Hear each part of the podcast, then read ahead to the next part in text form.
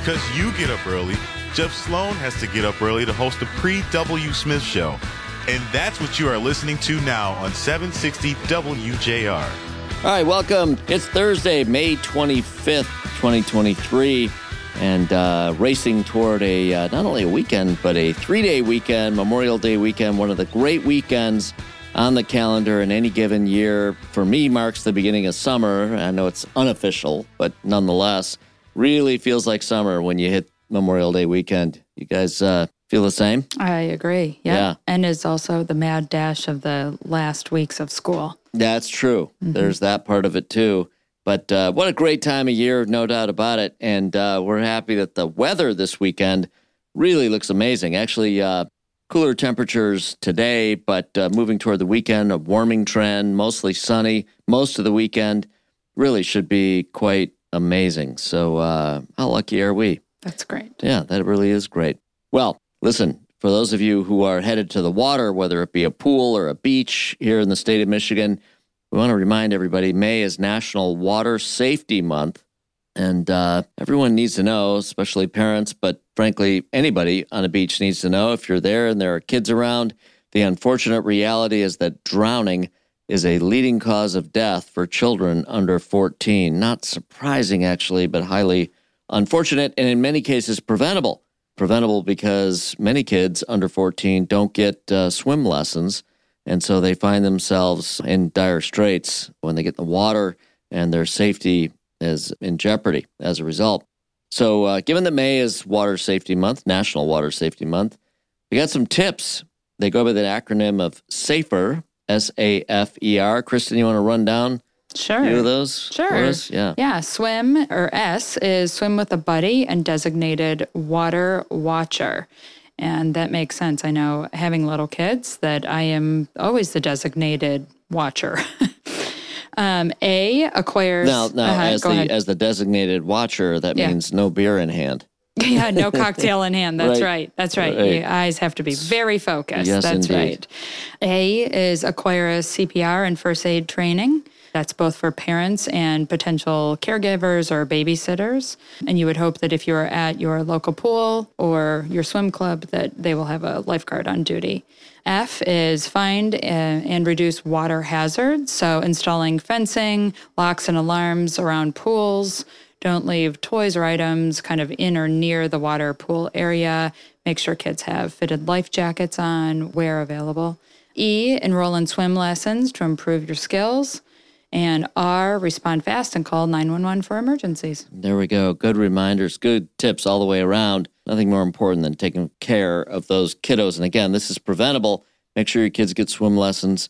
Make sure you follow the uh, safer acronym tips that we just provided, and uh, everyone will be better for it. All right, moving from swimming to drinking. But staying on the subject of young people and our concern for them, especially during this beautiful time of year when we're supposed to all be having fun and being responsible while doing it all. Kristin, you've got a story that I think is also uh, certainly worth taking notice of if you're a parent or anybody who's got a, uh, a young person in their lives in any way, shape, or form.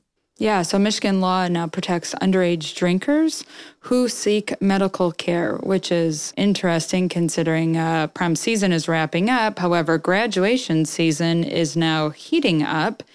And as we know, it's illegal for minors to drink. However, if they seek voluntary medical care while drinking underage, they will not face charges in the state of Michigan.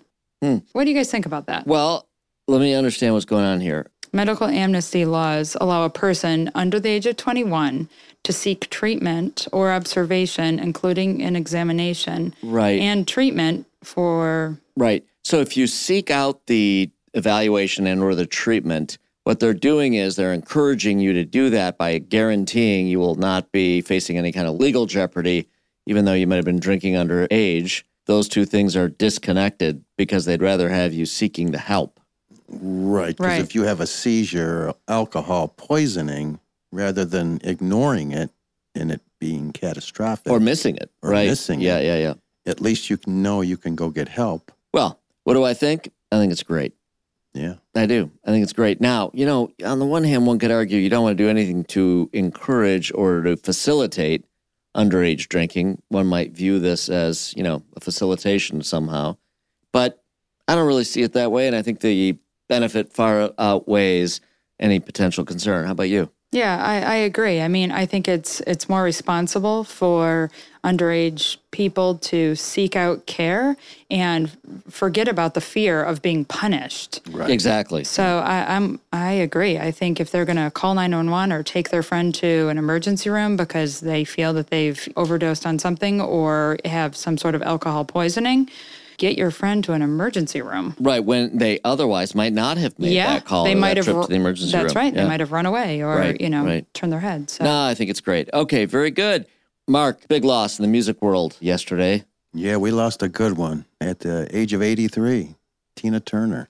Wow. And uh, I remember seeing uh, Proud Mary when that came out Classic. many, many Yeah. decades ago. So, She was the embodiment of an entertainer. wasn't she? I mean, she could entertain, she could captivate, she could certainly sing, but beyond that, presentation was amazing all the way around. And then she had a uh, number one hit with What's Love Got to Sure, Do with It? sure. Remember that? Of course. Yeah, Wow. Big loss. big loss. Big loss. You know, it seems uh I don't know. I don't know if you guys are picking up on this, but a lot of our uh, contemporaries in the celebrity world, you know, uh, we lost Burt Bacharach, a, a Yeah. buddy of yours, actually, Yes. someone you collaborated with not long ago, and now Tina Turner gone. How old was she? Did we- 83 years old. 83. We're going to miss her. We're gonna- We are going to miss her. But we got her songs. So, We got her songs. That's the amazing thing about many of these stars who, you know, pass away. Unlike the rest of us who are easily forgotten. Man, the you- music lives on. when you, the music lives on. There it is. Right. The music lives on. Yeah. And indeed it does. I mean, it really does. It's not just a uh, saying, it's a powerful thing. The music does live on. We're happy it does. All right. Well, listen, uh, there's important news you can use. Heading to a break, but we'll be back with more in a minute.